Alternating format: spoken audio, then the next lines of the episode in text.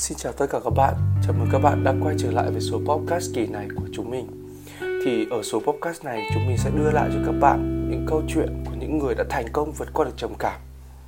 Và đây là câu chuyện của Unati, Aria, Dipa và Anon Bốn nhân vật đầu tiên của phần sống chung với trầm cảm là Unati, Aria, Dipa và Anon Họ mang lại mảnh ghép nhỏ về thế giới tăm tối mà người mắc trầm cảm phải đương đầu nhưng may mắn Unati, Aria, Dipa và Anon đều vượt qua. Và đây cũng chính là những minh chứng sống của những người đã vượt qua được trầm cảm. Mở đầu là lời kể của Unati với những trải nghiệm tuổi thơ khó quên. Điều đó góp phần tạo nên tính cách, tâm trạng và con người cô khi trưởng thành. Cuộc chiến với bệnh trầm cảm bắt đầu từ khi Unati nhận ra bản thân thường nghĩ về nỗi buồn, sự cô đơn và cảm giác tăm tối. Phải mất vài năm người phụ nữ này mới chấp nhận cảm giác xa lạ và tìm cách thoát khỏi đó. Còn với Aria cô rơi vào nỗi u uất bởi định kiến xã hội, cảm giác sợ hãi trước mỗi lời chế giễu hay tẩy chay.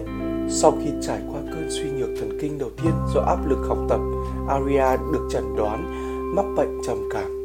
Cô sẽ không có cuộc sống bình thường vì căn bệnh này. Nhưng Aria đã chứng minh bác sĩ sai ngọn lửa sống mãnh liệt đã chỉ lối cho Aria giúp cô thoát khỏi nghịch cảnh. Phụ thuộc vào sợ thuốc chống trầm cảm hay yếu kém mỗi khi nghe lời phê bình từ người khác. Dipa cũng phải đối diện với một đấu tranh tương tự một vài năm sau sự phủ nhận. Cuối cùng cô tìm đến bác sĩ tâm lý, nhưng điều đó không dễ dàng bởi Depa và nhiều người mắc bệnh trầm cảm rất là khó mở lòng, tin tưởng để có thể giải bày tâm sự, chút cánh âu lo nhân vật thứ tư trong cuộc chiến với trầm cảm là Anon.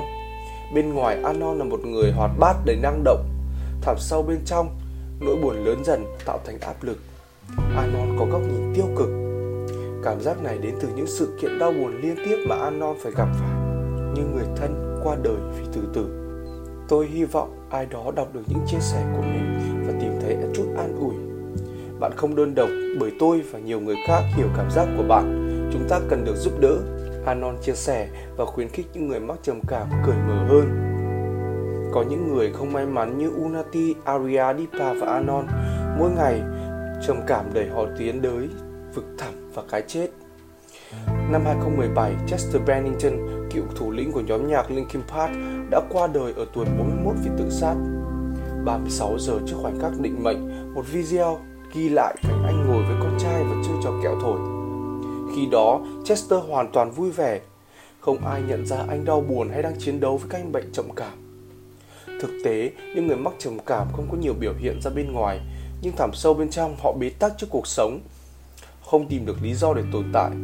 Tuy vậy, vẫn có những người vượt qua được, họ vẫn kiên trì chống chọi với bệnh tật và đã chiến thắng như Unati, Arya, Dipa hay Anon và những người này cũng mong muốn rằng mọi người trong hoàn cảnh tương tự hãy mạnh mẽ chiến đấu chứ không bỏ cuộc quá dễ dàng.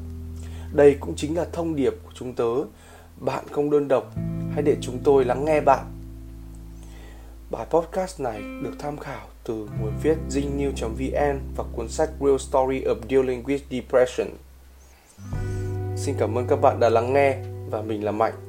Nếu các bạn thích podcast tuổi tụi mình xin hãy cho mình like và subscribe và nhớ theo dõi fanpage của chúng mình Hello Talk nhé. Mình xin cảm ơn.